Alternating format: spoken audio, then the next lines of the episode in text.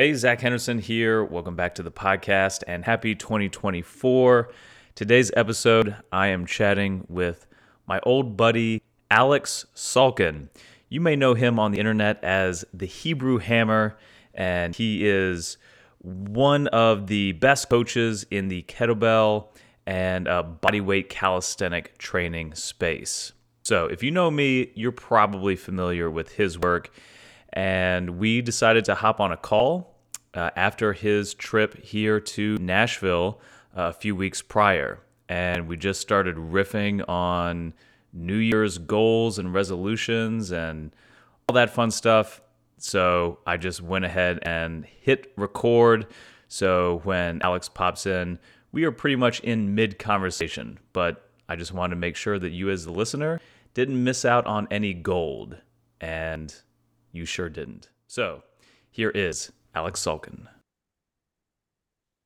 Your goals for this year. Go on, Yes, sir. yeah, my my goals for this year.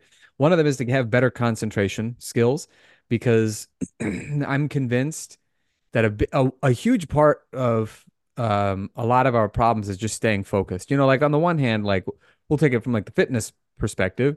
Obviously, some of it is that people have unlimited wants and then limited amounts of time to achieve what they want. And for that, you know, I'll often try to work with people on like, okay, what is the biggest priority? And then we arrange things in a way that it's likely that they'll uh, have a shorter path to hit other goals. Like, you know, just as an example, I've got a uh, challenge, which I define as something that you can, uh, in most cases, attach to whatever else it is that you're doing, and then it'll be a complementary thing to your current program, whatever it is, as opposed to something that's just going to wear you down. And I like I had a gal from Sweden um ask about like how should I how should I order these different programs and challenges that I have from you. And one of the things that one of the things she wanted to do was improve her kettlebell snatch, and then the other one was um, uh, do this challenge of mine called Superior Posterior, which is about glute training.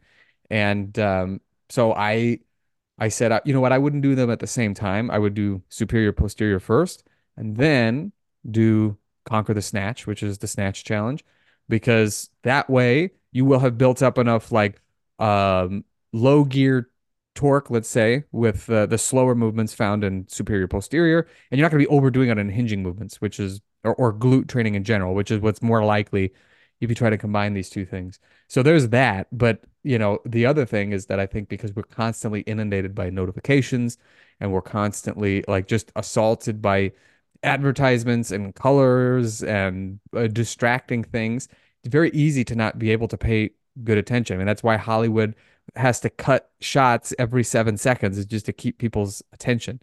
Um, so I think uh, you know a lot of times the superpowers that people should be considering developing should be stuff like being able to pay attention, uh, not needing to be connected all the time, being able to just be by yourself and think, being able to be bored and then make that something productive. You know, like ideas come to you, problems you want to solve.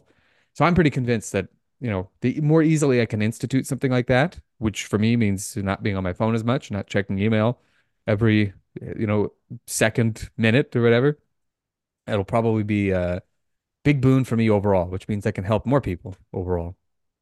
Right. Yeah. Concentration and focus is is a resource. Yeah. It's a resource that you have almost in unlimited supply, but it's constantly being plundered. Mm-hmm. It's it's constantly being stolen. It doesn't And- take much.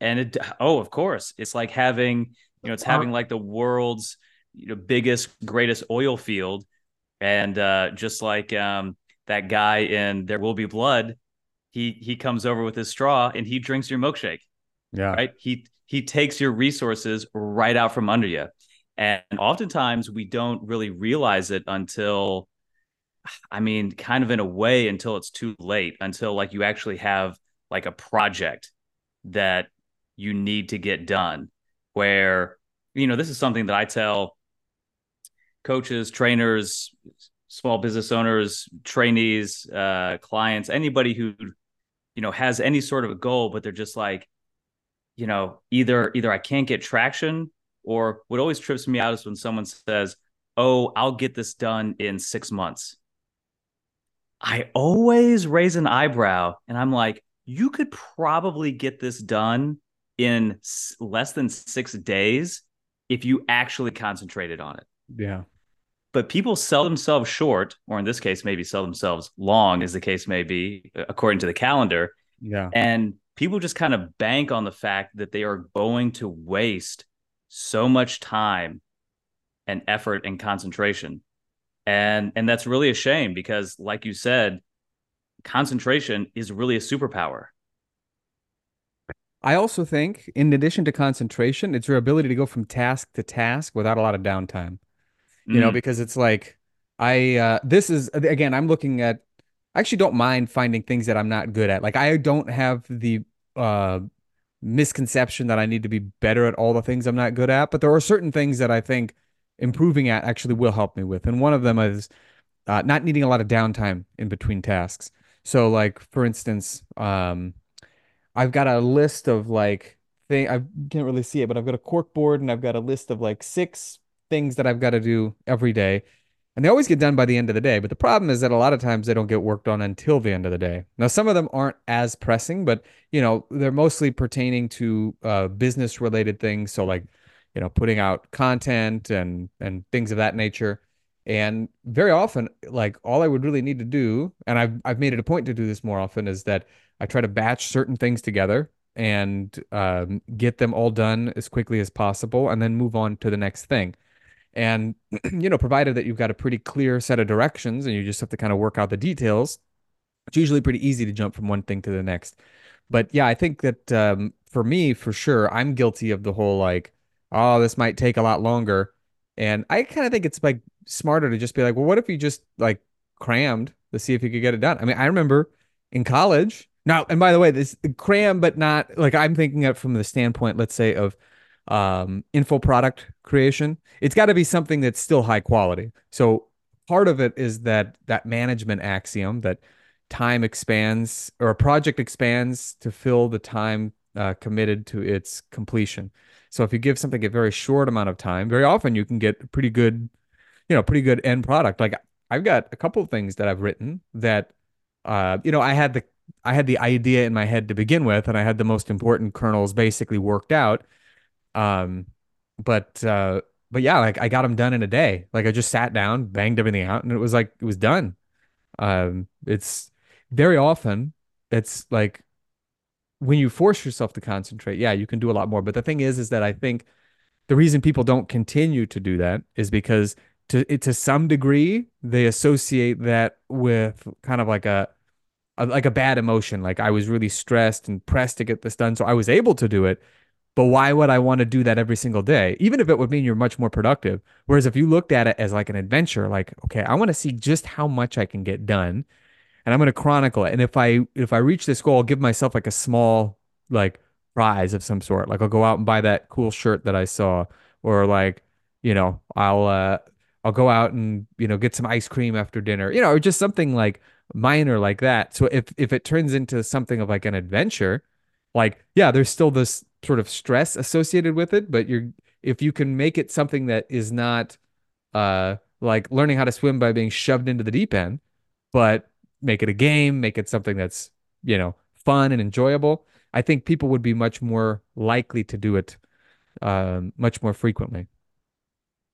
Yeah, it's so funny that you mention like really hustling to get like a product done because I've had the exact same experience over this past year getting YouTube videos done. Yeah. You know, like it it can easily take me a month, you know, from scripting to B-roll to, you know, everything that you got to film and edit and post and post production and yada yada yada. And I remember I remember vividly. I, I thinking it was like a, I think it was like a Friday morning. And I thought to myself, I bet if I hustled, I can get this video out by Sunday night, like soup to nuts. Like, you know, it was a quiet weekend, not too much going on. I'm like, it's, it, it may not be the most fun thing, but I bet I can do it. And I did. And yeah, I mean, was it fun?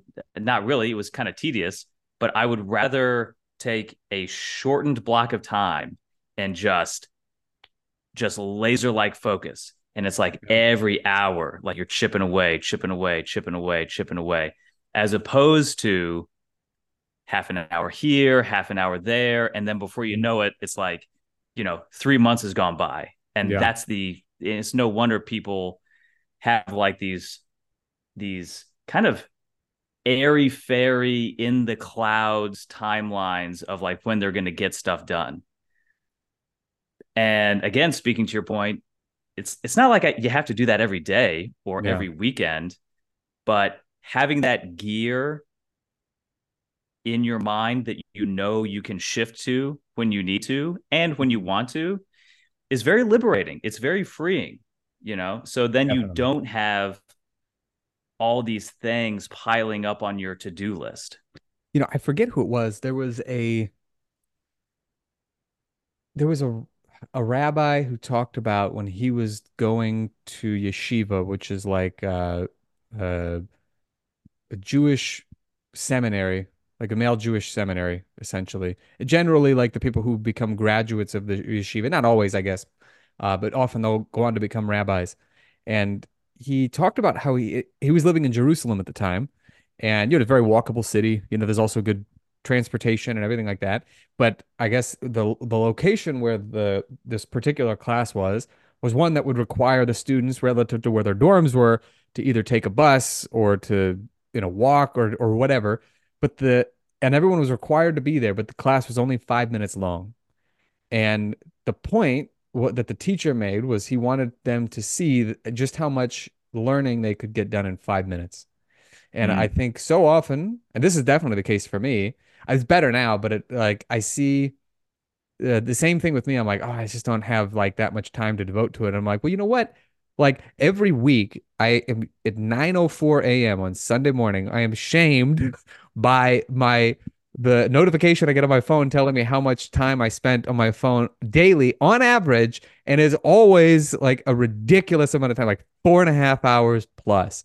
Um, and so I think like, what if I put four and a half hours, just like a minute here, five minutes there, 10 minutes there to like something that would be more productive. And I just didn't have my phone around. I mean, it, it really could be anything. It could be reading. It could be writing something. It could be, it, it wouldn't matter. But like, you know, what if I took that habit of I'm going to grab my phone, sit on my couch, just scroll for a little bit, kind of like mindlessly, you know, do nothing. I mean, frankly, I could just, this would probably be even more productive. Just sit on my couch, stare at the wall, and do nothing. Because eventually you get bored and you want to take some action. But I think it's the distraction that keeps you from using your boredom to do something productive. And um, this is one of the things that I, why I think being uh, trying to be less distracted will probably be valuable to me. And again, part of it's concentration, being able to concentrate for longer periods of time before my concentration breaks. Um, and then the other thing is just being able to be more productive. Like I think probably my favorite example is Dan Kennedy, who I'm I'm sure you and I've talked about in the past. Um, in fact, I'm drinking from a magnetic marketing mug. Oh boy, right yeah, nice. Yeah, I'm really drinking the Kool Aid directly from their their mug. Um, but quite literally, yes, he has. He doesn't have email. He doesn't have a cell phone. You hmm. cannot mm. call him.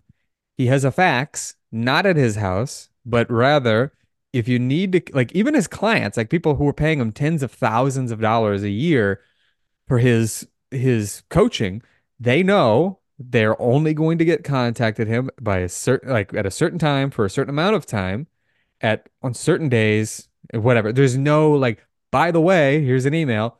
Um, and you, you have to fax his secretary who lives in a different state who once a week will will mail like a big huge thing to him and then he'll go through it he'll block out a bunch of time he'll go through everything make notes as necessary and then when he's got to do a call you know for for the people who are who are um uh who's coaching he'll have all this stuff ready. So he'll have, have like a file or whatever, and he'll.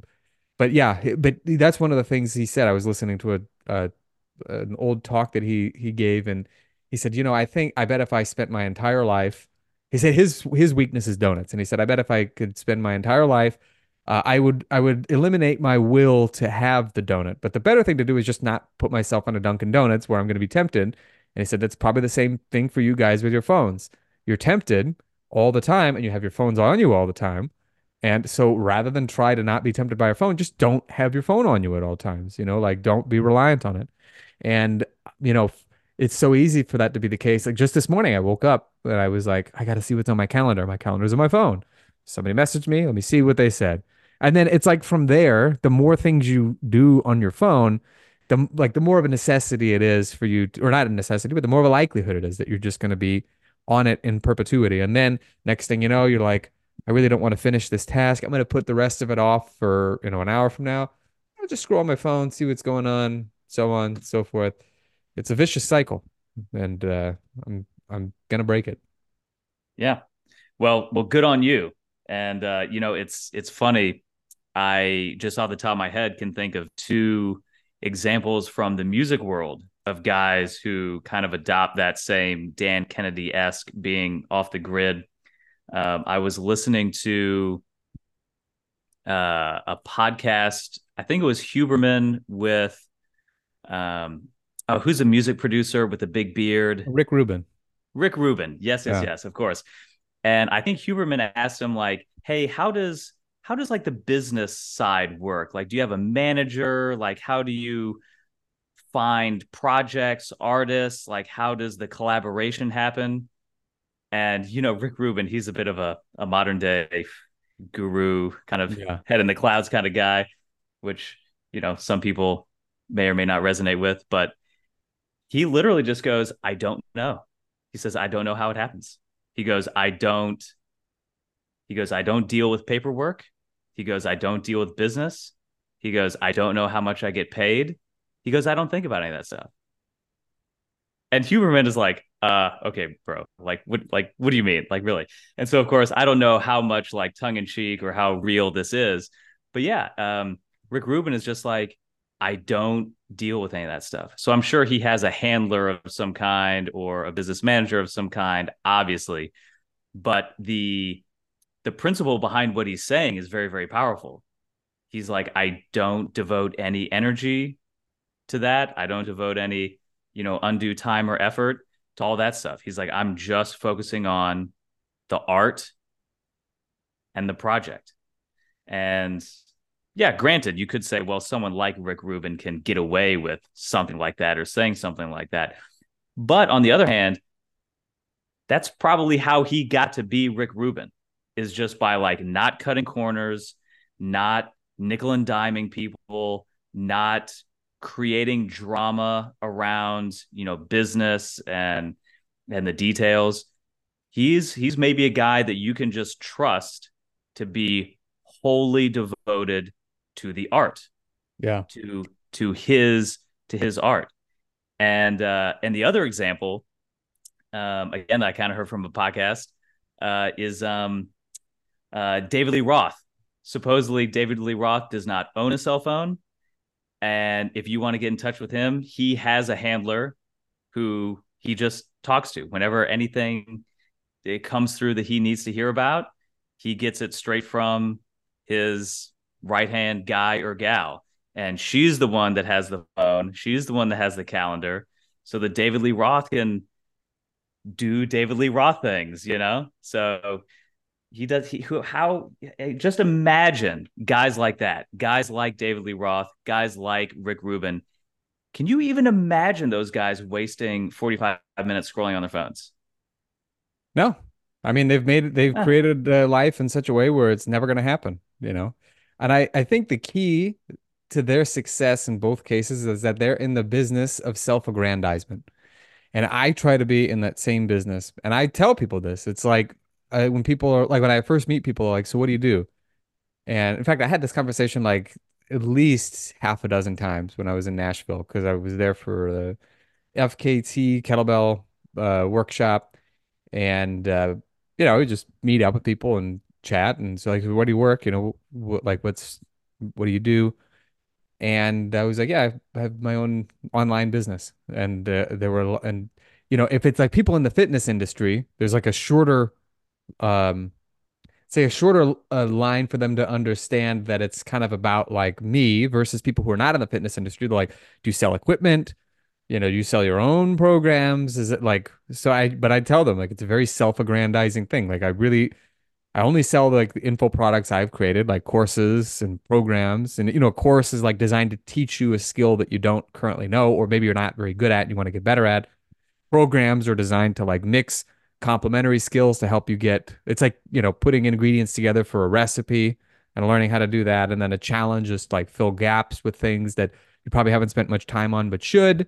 And then guides are kind of like general things, you know, like how to make your like uh, bulletproof shoulders is a, a guide that I I've written, and it's basically just about all the stuff that I've found to help my own crappy shoulders feel a lot better, and the reason why they help, and why we end up, you know, with all these problems. And, but I have to tell people it's just very self-aggrandizing. You know, I'm not in the business of trying. Like if somebody's like, "Hey, I'm trying to lose some weight. What should I do?" I'm like, I could answer your question but it's not I'm not really an expert in that stuff. Like meaning I could tell you the ins and outs, but I couldn't tell you like I could tell you what. I couldn't necessarily tell you how. Like I think it's in some sense it's easier in the fit if you're in the strength training or exercise world because you're like, well, just do this, and then here's how you fix your technique. You know, try to do this, that. Most people are like less averse to exercise than they are to eating differently which is something that's so on autopilot and whatever. So I I don't deal with it, and I just tell people you should you know talk to so and so instead. I I just I don't think I'd be I wouldn't feel right taking your money. I'll take I'll be happy to take your money for these things that I'm I know more about. But uh, but yeah, that's I think I'm convinced that's why Rick Rubin. I mean, the other thing too is you have to produce good results. So people come to me because they've heard others say, "Oh, I, I really like this program that Aleks did," or whatever, and they talk about it on you know, forum or on Facebook or something like that. And then it's like think Rick Rubin, you know, like every everything he touches turns to gold, pretty much. You know, like I think about it in terms of metal. It's like or rock and roll in general. Danzig's first album. Um, worked with Metallica. Um, well, it was. Did he help him on the Black album, or was it just they they had a more recent album that I know that he helped them on, but I don't know if if he'd helped them earlier. Yeah, you know, I don't know. I want to say the Black Album was Bob Rock.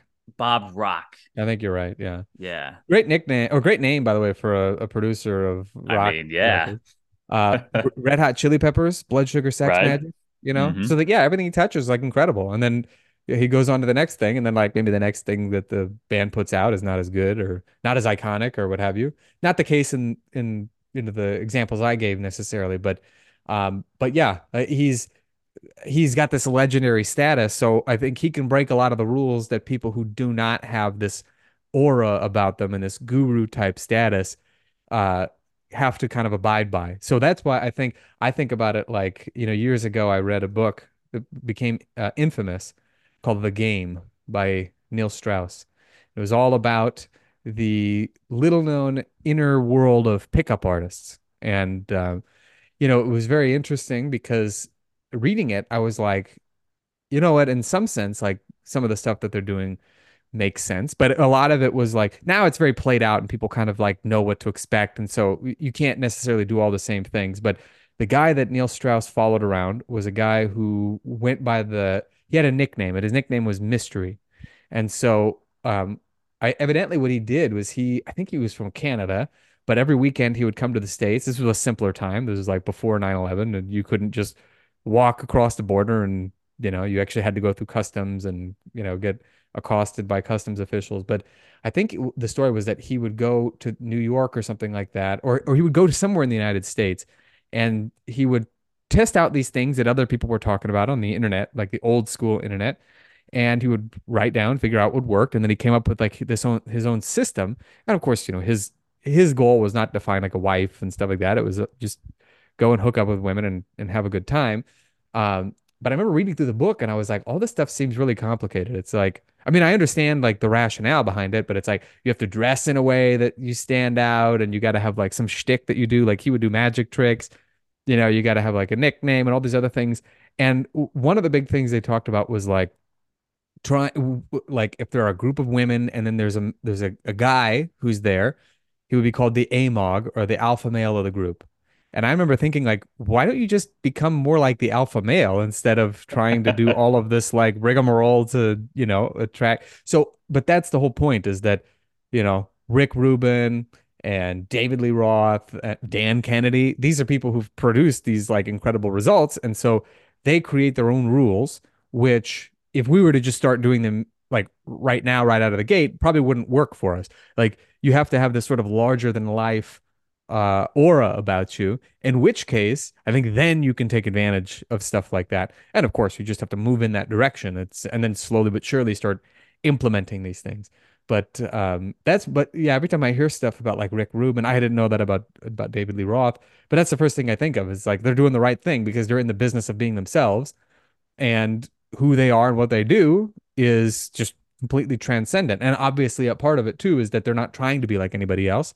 They're just doing what they like, what they think sounds good, or what they think is cool, or or gets them whatever it is that they want. And uh, people just fall at their feet it's like that's a far simpler path. I mean, it's yeah, it's difficult, but it's far simpler in terms of, you know, all that other stuff. Yeah.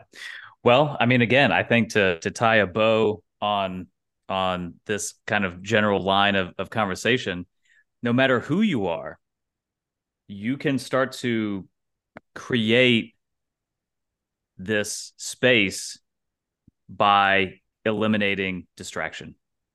Exactly. You know, it's it's it's like if you if you ever want to rise to the top of your field or even just be a little bit better this year than you were last year, the only way that's going to happen is through dedicated effort and through and through creating that space.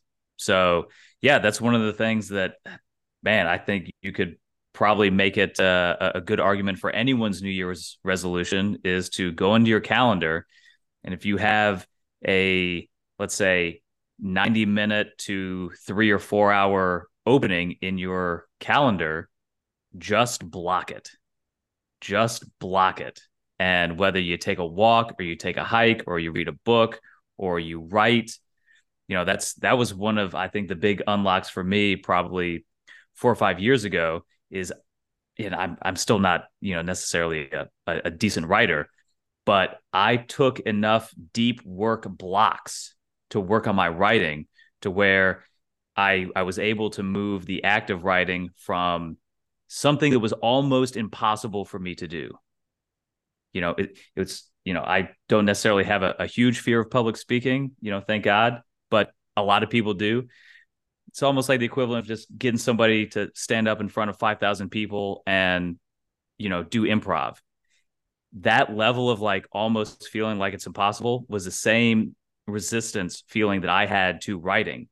And the only way that I got over it was by researching, writing tips, writing methods, which really uh, it just all comes down to doing it. I, I hate to yeah. say there's no like shortcut, but through a series of a few weeks, which turned into a few months of racking up these these blocks of writing practice, at least it got that particular skill out of the negative and at least somewhat into the positive. Yeah.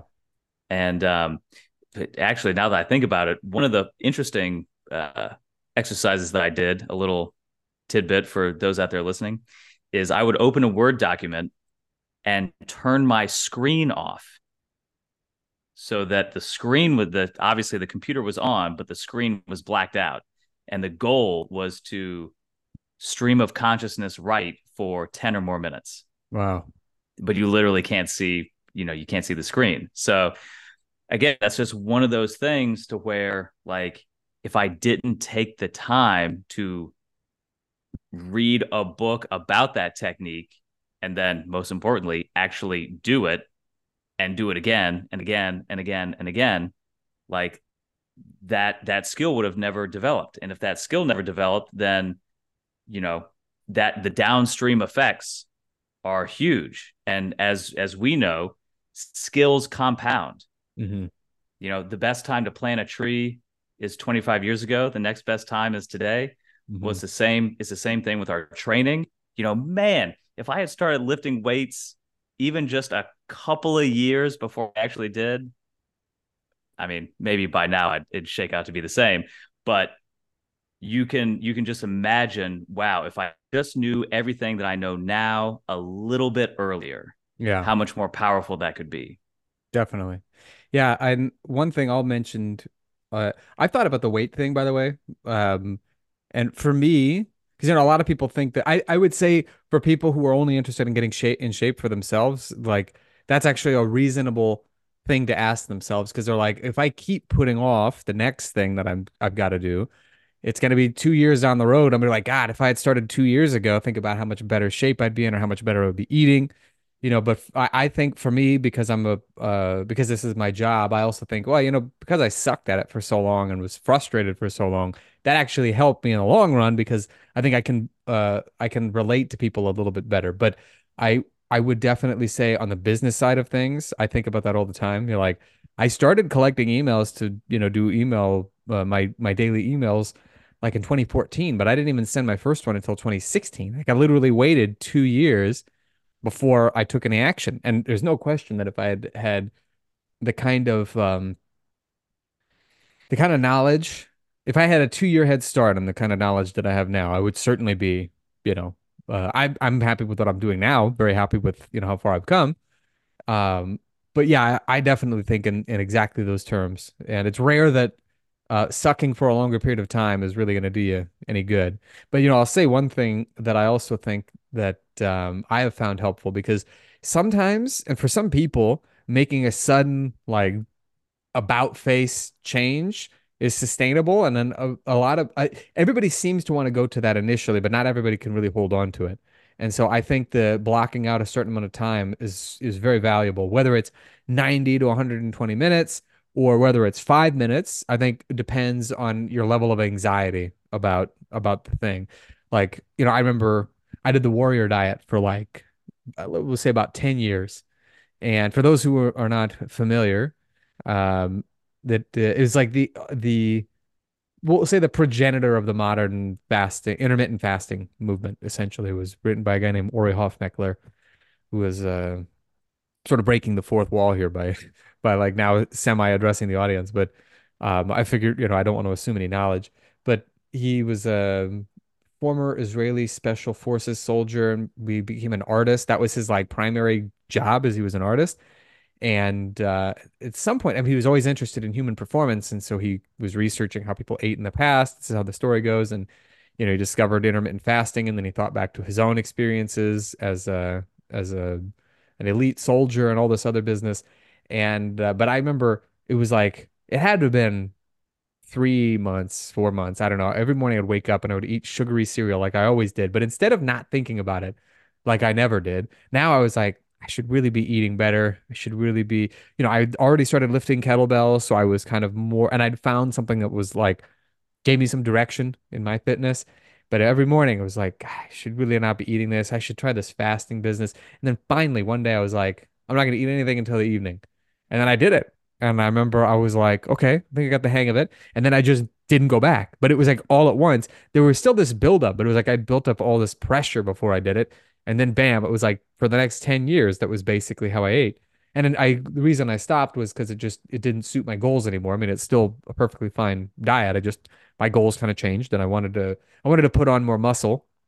Um, it, it is conceivable that you could do that on that diet, but it's significantly more difficult to just cram that much food into your gullet. Like uh, even for somebody like me with a, a prodigious appetite. Um, but uh, but the other thing is that for a lot of the other changes that I've made, I've found that um, very small commitment every day, but you have to commit to it. A very small commitment every day um, works very well for a lot of people, and it like takes a lot of the anxiety out of it. Like I recently, a couple months ago, I uh, took on a this is like a volunteerism thing. I wasn't being paid for it, but the it was a former student of mine from Hebrew school wanted to learn Hebrew like modern spoken Hebrew and uh and I and because I speak it fluently and I learned how to speak it on my own because again I'm like a nut job and I you know took on this task as a as a teenager I was like okay I'll I'll show you some of the stuff that I've used over the years that I found worked for me and so one of the things that I I tried to help him with so, and it really seemed like it stuck with him is I said okay now imagine I told you you have to learn hundred new words a day like, do you, is it, do you think you could conceivably do that? He was like, yeah. And I was like, what's your anxiety level around the just the very thought of doing that? He's like, it's high. So I was like, okay, what about 50 words a day? And he's like, still really high. And I was like, okay, what about 25? And he's like, it's not as bad. And then I said, what about 10? He's like, oh, I could do 10 for sure. And I was like, okay. So your only commitment every day is to learn five new words, not even 10, just five. Okay. Because now we know 10 is already not, you know, not going to be like conceptually, it's not going to be hard for you. Five is going to be even easier. And realistically speaking, you know, like until you get into the into the swing of things, um, even 10 will start to seem like within about a week or two, it'll start to seem too difficult. It's not, but unless you have like unless you have really good footing with learning a foreign language, a lot of times it's just going to feel a lot harder because you just don't know what you don't know and you know what the next steps are, how to how to absorb a lot of vocabulary. It's going to seem more difficult. And I did the same thing with the listening portion of things, writing, uh, reading. And I said, you know, like for reading, all you have to do is like read a headline. That's it. Like that's your commitment. You can you can do more. That can be your your goal but no matter what, you got to at least read, let's say, a headline of a newspaper or a or a sentence. And likewise, just write down one sentence every day using one of the new words that you learned. Uh, it could be about your day, it could be about anything. And uh, and he said it was far more helpful than anything he had done up to that point. And um, I think part of it is because we're so reliant on habits. And as you know, he's a teenager, but as we get older, like it becomes even more obvious that like you try to make a huge change all of a sudden. And this has just been my experience and it's it can be really really difficult for people. Like they've got so many other routines and habits in their life that that demand a lot more of their time. They have a lot less downtime and a lot less freedom. And uh, it's easier to wedge something in and then expand it as time goes on when they can make it a priority uh, and so the mistake a lot of people make is like, I'm going to learn to swim by jumping into the deep end. And you know what? Because I like a challenge, I'm going to wear lead boots. And then it's like, you're going to abandon those lead boots and get out of that pool real quick. You're not going to learn to swim very well. But uh, that's just some some of my experiences um, for sure. Because I think uh, what you did, you know, you've got a good, strong mentality about a lot of things. So you knew what you needed to do, and you were like, I've decided this is what I'm going to do, and this is how I'm going to do it um, and uh, I think if anybody can do that and stick with it, they're going to see awesome results like what you've seen, you know. Um, but I would also tell, I always, I also tell people like give themselves permission to do less. As you start to succeed, you're just going to be like, I want to do more. And I'm going to make my commitment, you know, 10 minutes a day instead of five, or I'm going to make my commitment, you know, let's say reach out to two cold prospects at work or whatever instead of instead of just one or you know whatever the case may be um, and uh, so there are a lot of ways that things can work. And the key is making sure that you find one that you're honest with yourself and you'll find one that actually suits you well. Yeah, absolutely. Yeah, on on the almost complete opposite end of the spectrum from like the 3 hours of deep work is just a 5 minute time block. Yeah. You know, I I worked with uh, Max Shank years ago, mm-hmm. and one of the myriad of things that he's uh, known for is uh, his five minute flow program. Yeah. And so we were powwowing about kind of how he came up with the the concept and you know he was just like you know he came out with um this is really taking it back if anybody remembers ultimate athleticism no, i remember that which yeah. was yeah which was this uh you know not not complicated but it was this workout program and ebook that featured you know, deadlifts and handstands and dips and um, you know, just kind of calis, you know, advanced calisthenics, advanced barbell and kettlebell work. Um, that was, you know, it was a really great resource. It was this tome of like super, like great functional strength training. Um, and as is often the case, he's like, yeah, you know, I, I put out all this stuff, and some people don't get past the third page. A lot of people don't get past the third page, and he's like, you know, so so how can we continue to help people, but make it even simpler, not make it more complicated? Our our initial inclination is to make things more nuanced, more complicated, more complex, more detail oriented. He was just like, what is the smallest, simplest thing I could do to start building momentum for people's fitness? And he was like, it came down to like joint mobility and five minute time blocks. Mm-hmm. And so he so he built the five minute flow uh, program and routine off of that simple idea, and he very much kind of extrapolated that principle into into everything in life. So one of the first things that I did was I bought a little kitchen timer that you know I just I keep on my refrigerator, and there's something very powerful, maybe in the monkey mind, that comes from physically the tactile sensation of pushing a button. Yeah. you know, it's you could just think in your mind, oh, okay, like for the next five minutes, I'm gonna do XYZ. I'm gonna meditate, I'm gonna write, I'm gonna read, I'm gonna exercise. But you know, flipping a an hourglass or pushing a button, it's like that is that is the that is the trigger and Oh, it's yeah. also fundamentally different from using your phone because, again, you're tapping on your damn phone all Yeah. day. But having something, so again, I still have it on my refrigerator and it's always just set to five minutes. I just think, okay, what do I need to do? And sometimes, like literally, it'll be, you know, I'll be sitting on my computer for hours on end. I'm just like, I'm just going to pick up my kettlebell. I'm going to do a suitcase carry around my place for five minutes it's almost like one of the best things you can do. Yeah. So I get up, and even though I could do it without pushing the button, I still do. Yeah. So I still use it as as a very powerful tool. And again, I you use it to overcome inertia and to uh, reduce the the bar for success. You know, if you've got a big book on your bookshelf that you need to read, it's like, man, it's easy for a big book to sit on your bookshelf for years on end collecting dust. But if you just push that button and you're like, I'm only going to read for five minutes, you'll at least get through a page. Yeah. And more often than not, it's like, well, five can turn into 15. But even if it doesn't, you have still set into motion a very, very powerful thing. And even, you know, speaking to what we were talking about earlier with uh, switching between tasks, um, you know, I used to have kind of a morning routine that would involve, you know, warming up, joint mobility, reading, writing, meditation, um, you know, practicing guitar, making breakfast, all this, you know, various chores, various things I had to do, uh, either on the computer or around the house. And I'm just like, okay, every five minutes, I'm going to do another thing. I'm going to do another task. And believe it or not, you, again, you kind of start to gamify it. It's like, how much can I get done in five minutes? How many emails can I reply to, you know, that don't necessarily require a super thought out response? Yeah.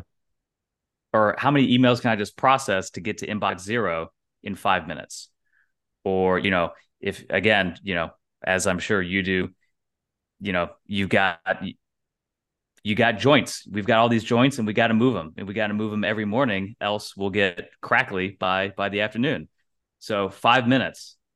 Neck, shoulders, wrists, elbows, T spine, hips, knees, ankles. Boom. Can we get it all knocked out in 5 minutes? Yeah. And and again and again and again. And so yeah, that's a, that's another powerful tool. So we've got we've got two ends of the spectrum there. We've got blocks of deep, long work where ostensibly we're just kind of focusing on one big task or project. And then we've got the five minute button. And for that matter, if you've got three hours where you're working on something, maybe every 30 to 45 minutes, you hit that five minute timer and you get up and you take a walk, you get some water, you move your body around, whatever the case may be. Um, so yeah, some some kind of fun fun ideas we're playing around with here. I think, yeah, I think they work uh, better than people would think. Like so often, I'll tell people to do stuff like this, and it's like, you know, I think in part people, especially on the fitness side of things, people think that there needs to be some level of uh, entertainment involved, and I actually respect that. You know, I don't, I, I, I think my training's enjoyable, even if it's not like, even if it's predictable. Um, so I don't think it needs to be boring, even though very often so-called boring training can be very effective. I think, um, the the key that people need to understand is that well, you're currently doing zero, okay, and you think five's not going to be enough.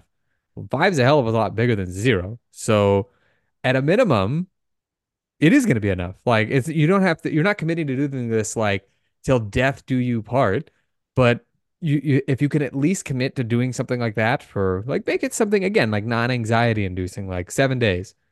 Like if you won't commit to doing that, then don't you know, don't kid yourself that you're going to jump and do something else. Because if you, meaning like you jump, I'm going to do 30 minutes of exercise every day and I'm going to do, some people can do it. You would know if you were that person because you'd be doing it. Okay. So, right. Again, don't kid yourself. Uh, I think a lot of people make that big mistake. But yeah, I, I also agree about having the kitchen timer. I need to get a new one. I, you know, I used to have one. I'm somewhat embarrassed to admit this. I don't remember what the circumstances were something went wrong one day and I needed something to throw. I was like just so angry and I just picked up the timer that I had that I used to, you know, like set aside 45 minutes, 30 minutes, whatever. And I just like overhand hurled it at some cinder blocks that I had in my in my room or living room or something like that that I used for like handstand push-ups and the like and whatever and just smashed it and it just went everywhere. And I haven't bought one since. I really probably should, and maybe a slightly more expensive one so that I will look for something different to throw. Because I recall this was like a seven dollar thing I got at Walmart. But yeah, it was better than having the phone around, being like, "Oh, how how much longer do I have?" Oh, somebody texted me. Well, I'll just check this one, you know, message on Instagram, or oh, okay, you know. Um, but yeah, having something physical is a huge, a huge like a timer of some sort, huge benefit. And I people it's it does sound dumb. You'd think, well, what's the big deal? I'll just use my phone. But if you're on your phone all the time and that's a source of distraction, just find a different way to, you know, I right right now like I use a clock on my computer. It's a, similar like a countdown timer, and it works. I mean, I don't think it's as good as the one that I, you know, have to crank by hand or or set by hand, but it still does the job.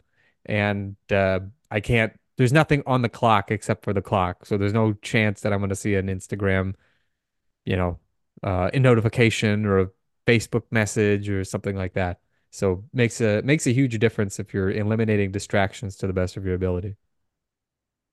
Yeah, I think maybe we could even write a parable around your your situation there. You got angry and you killed time. Oh, I like that. You That's wasted you wasted time. You got angry and with with one with one toss you time flew literally you literally th- time flew oh my god exactly exactly so there that's a, that's a powerful metaphor or parable there absolutely and uh, in the end the uh the net effect was the same as killing time i made it fly i made it die and uh, I was the one who ended up having to spend the next couple weeks, like again, I didn't drag myself to Walmart to pick up a new one. So I used my phone again, killed probably a lot more time. So it, it ended up being uh, an unwise decision. But again, at the time, it's very uncommon of me to break something because I'm angry. So whatever it was must have been like, I must have really been on my last nerve. Because I, I can't even think of the last time I broke something like out of anger. But uh, it wasn't even that long ago. And it, whatever it was must not have been that consequential because I actually I really cannot recall what it was. I just felt the need to like destroy something cheap. So that's probably why getting a more expensive one would maybe make more sense. There you go. Uh, maybe somewhat of an odd segue, but as we um, as we kind of start to wrap up here, I think this has been a really fun and useful conversation for people to hear, especially around this this time of year. Mm-hmm. Um, but you are someone who has has really put your flag in the ground with minimalist style training. You're obviously a a super well read, intelligent uh, coach, and um, and you're always you're always expanding your horizons, but always also refining um, the basics. So, I guess two quick things. One is I'm curious to hear about your um, experiences at this most recent uh, kettlebell uh, workshop or certification that you did in Nashville. Um, I know we talked a little bit about it while you were here in town. Yeah. But um, yeah, this for maybe people who are listening, um, maybe who aren't familiar with um, oh I I forget the I forget the guy's name who was You're was not hosting familiar. it. Let's see. No, Cliff Harski. Yeah, he's Yes, uh, yes, yes, yes. Yeah, Cliff Harski, very uh funny guy, great sense of humor. Um he he did go through, I think it was RKC back in the day. I mean, he's gone through so many different workshops, and that's one of the things that I liked about him is he's got a he's very like um very well-rounded and he's got a very particular approach to kettlebell training and it's one that I see a lot of value in because you know I you you described what I do as minimalist and I I think in the sense of the equipment that's uh, probably a pretty reasonable thing because it's like you know I don't I'm not a big like you need to have a fully loaded gym and a gym membership and it's got to be the elite membership and you got to have access to all this equipment. But I would say in terms of the movements and the approach that I take it's definitely less minimalist uh, even though um, the material that you need like maybe a couple kettlebells some ground pull-up bar, maybe some rings, definitely qualifies as minimalist. And um, what was interesting about what Cliff was teaching, and so he this is like a subset of what's called the PPSC uh, group or certification. There's a pain-free performance. Um, I'm gonna mess up the rest if I if I try uh, specialist certification. That's right. And so they have, pardon me, a, a, a mobility. They have a mobility one, I believe. Um, the one that I went through was the functional kettlebell training cert or FKT. And um, what's really cool about it is finding all these different like angles to be able to move in. And Cliff made a really interesting point. He said uh, on a couple of different occasions, but he he mentioned this at a uh, I believe also at the cert that you know you think about the basics like in basketball, which would be I guess like free throw. I'm not a basketball guy. I have no idea. I don't know anything about sports in general, honestly. I was gonna say these are the last two guys right here that need to be talking about basketball. Yeah, exactly. But it was, let's say, one of those moves where you have to throw the ball. I think it was a free throw. And he said there was a coach who um really tried really tried to drill his his uh, athletes that you should be able to throw a free throw in a variety, not just in your perfect stance, in the ideal, like best leverage, everything, but even when you're when you're off off balance, off base a little bit, at a different angle. You should be able to perform at all these different angles. So he would have them get good at the you know the one that they were best at, and then work on something totally different. Meaning like change the angle up a little bit, but try to get the same result. He said, you know, because it's it's it's unpredictable on the basketball court. And I think there's a lot of value to that in our training too, because you, you think even just like the hinge, you know, for the basic kettlebell swing, well, you should definitely get good at that. I mean, you can't can't overlook it, but it also is value. And we we automatically see the value in like one arm swings, hand to hand swings. So it's not just all two hand swings, you know. Um, but he would he taught how to make it a little bit more complex in the sense that there were not more steps necessarily, but there were more skills that were required for the simple, you know, flexion of the hips and then extension of the hips. And it wasn't just swings; it was also snatches, it was squats, presses, get ups, all these different things. And um, I, what I really liked about it was that he built uh, one skill on top of the next, so that it was easy to pick up the the next level, which is the ideal way to to teach for most people. You start with something, uh, you know, a little bit easier, and then you add a little something to it, a little something more. In some sense, it was kind of reminiscent of the times that I trained uh, at Ido Portal's gym in Tel Aviv. Um, the particularly, I really like taking lessons with Roy Goldschmidt who I think is uh, really, really bright. And but that's one of the ways that he would run the classes. We would do like a movement thing, and and like it wasn't just him, but also the other uh, the other instructors, like his his uh, sister Odelia and um, Liav, who was another instructor there. Start off with like, here we're just to crawl across the ground. Okay, now we're to crawl across the ground, but we're to move our hand like this. Now we're to move the opposite foot like this, and now we're to do. So it's like each time you're adding just like another layer.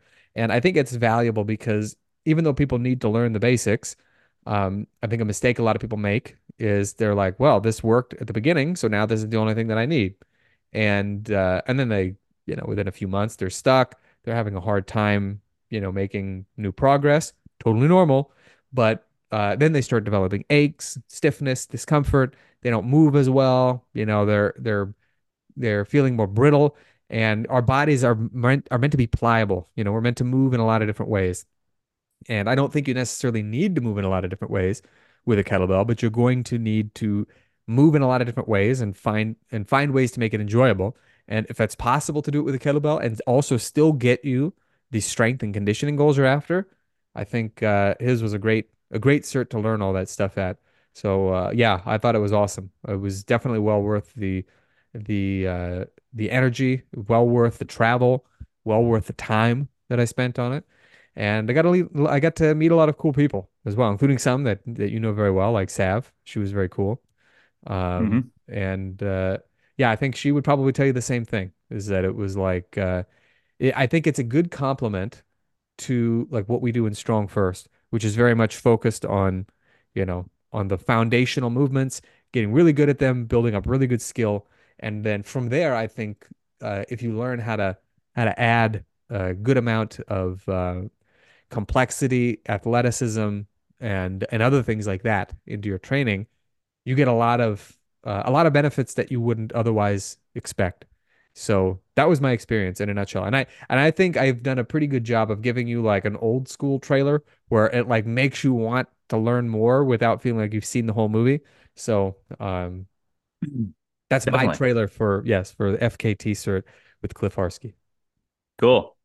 Yeah, man. You know, it's so important to continue learning and expanding your horizons. hmm And that can come in many forms. I think, you know, reading books, I think investing in courses, mentorships. Um, but, you know, again, like I am always harping on, there's really no substitute for getting in the room with other people Yeah. in in a learning environment, like a workshop, like a seminar, like a like a certification. So, yeah, it's something that I uh, wish that I saw more of our colleagues doing, Yeah, making the effort to travel to these things. I agree. I think uh, in particular, in some sense, like the principle is kind of similar to setting the timer on your on your kitchen timer. You know, it's like when you're in a new place and you're there for a specific purpose, you're more tuned in. Whereas, you know, we had a couple of years where everybody was doing everything online, and it's certainly more convenient, but you, you don't really get the same sense of um, number one, camaraderie with other people because you can't meet them and shake their hands and spend time with them and eat with them and learn their life story. You know, it's like they can just turn their screen off and you could be distracted by emails and, and things like that. So yeah, I think that uh, traveling to learn and, and go through workshops is hopefully not a dying art because I've got a couple myself coming up that I'm going to be teaching and I hope that people will show up to them and not expect to do a Zoom call. Um, but uh, it's putting yourself somewhere where you're like, okay, I'm doing this today, and I'm, I'm focusing on that, and I'm going to be tuned in, and I'm not going to be distracted by the things I'm normally distracted by. I think that's key to learning. I'm, you know, I again, I think it's great to be able to do like sort of the correspondence learning, like buy your own course, do it at your own pace, and all this other stuff. But there, like you said, there's really no substitute for doing the in-person work. Yeah, man. Well, cool, dude. Well, as we wrap up, uh, leave us with what you are up to this year. Oh boy. Well, uh, you know, I have a lot of things uh in mind and a lot of things planned out, but I I don't want to um I don't want to go to into too much detail because I not because it's all secret, nobody can know, but because I know me and I know that very often if I say I'm going to do this, that, and the other thing, and people are like, "Way to go, good for you," I'm like, "Well, got some validation, you know, that's uh that felt pretty good." So, uh, but what I will say is that um over the course of the last couple of years, I've spent a lot more time putting together, as I mentioned before. This is how I view it in my universe. I call it the Hammerverse. You know, uh, courses, programs, challenges, and guides, and they all have a different role to play in helping people to achieve their goals, and and primarily through kettlebells, calisthenics, and natural human movement. Um, you know, I don't do a lot with barbells. I think they're great. It's just not really my it's not really my wheelhouse. I don't know enough about it. Um, but those those specific things, and particularly for people who are busy professionals, uh, like to train at home. Uh, they like to, let's say, maybe make up for some of that lost time that you know you and I talked about because I was very much the same as you, kind of a a geeky dude for most, really most of my life, even even now because I haven't been lifting for most of my life yet, and um, you know, feeling like I can I can build strength and I can make progress that I didn't make before. I, I know that there are so many other people out there like me who don't really have the the 15 years that I put in to figure out the path on their own. And so I want to show them the short path. It's not going to take 15 years, but it's going to help them to, you know, as best as I can, help them avoid the the roadblocks and the speed bumps and you know all the other annoying frustrations and kind of speed things up. There are no shortcuts, but there are fast lanes. And so one of the big things that I'm working on this year is opening up a few new fast lanes with some new courses and programs and challenges and stuff like that, in addition to the ones that I've currently got out. And um, I would say for anybody who's interested in at least getting a taste of my overall approach, uh, and in in line with what we talked about, like just having a very short period of time to you know spend on any particular thing, but stay consistent with it. I have a nine minute kettlebell and bodyweight challenge, which, as the name implies, only takes nine minutes to do. And it's designed to be done in conjunction with your regular training. So it's it's something that if you don't have a, a current program or anything, it can certainly work in place of it. But if you're already doing something, it's it kind of is like um, like uh, an accelerant in some sense, or or like an amplifier. So uh, it's it's learning how to use the gait pattern, the body's most natural movement pattern, like walking, right? But adding strength to it via you talked about loaded carries earlier; those make an appearance. For instance, crawling is another thing that makes a strong appearance in it, and using these things to help you to uh, basically fill in the gaps in your training and your in your development. And very often people write to me and they'll say, "Hey, it was cool. My squat got a lot stronger. I was able to squat deeper, or you know, my press got stronger. I was able to lift a heavier weight, or I was able to press, you know, for more reps." I've even had a guy some years back who did a crawling challenge of mine who, uh, I think, uh, I don't want to say, I don't want to give any exact numbers, but I remember he did what the number I do remember is he did eight pull-ups in a row, and he'd never done that many before. I, I want to think he could only do four or five before that, but all he did was crawl. Now I'm not saying that you know crawling is the only thing you need to do to to uh, improve your pull-ups, but the point is is that um, movements like this very often help you to unlock abilities that you've already got within you that are just kind of like chained up. So uh, if you go to 9minutechallenge.com, you can you can give it a shot yourself. It's free. Um, just go to the number nine minutechallenge.com and uh, give it a try. You know, I think if you find it uh, enjoyable, you might find a lot of my other stuff enjoyable as well. And if you think, you know, it's not really my thing, you know, no hard, no hard feelings. You didn't spend any money. Um, and uh, you tried something, you tried something new. And uh, hopefully that puts you at least in the direction of where you're hoping to go anyway. So even if it's not my direction, it'll at least tell you, okay, this isn't what I want to do. This isn't, this doesn't really speak to me. But uh, like I said, if you're interested in kettlebells and body weight and natural movement and you know uh, being stronger, more resilient, I think I think you would dig it. So that's what I would say. And then of course you'll uh, have an opportunity to stay updated on the other stuff that I'm working on. And um, I'm sure Zack, I'm sure I'll give you plenty of sneak previews as well, so you can be on the lookout. In addition, you'll get the sneak sneak previews that not even you know sub- subscribers or or listeners or whatever would normally be privy to the sneakiest of previews. Exactly. No sneakier than the type of preview that uh, that Zack is going to get. So be on the lookout. But yeah, so in short, I would say best place to keep uh, keep abreast of what I'm working on, as well as just you know in in contact with me or in my in my swoller system, as I call it. You know, the Hammerverse uh, would be nine minute challenge.com. So start there and uh, expand outward as you see fit. Dig it. Well, Aleks, it's always great chatting with you, man. Um, so, wishing you much health, wealth, and happiness here in this new year. And we'll chat again real soon. I look forward to it.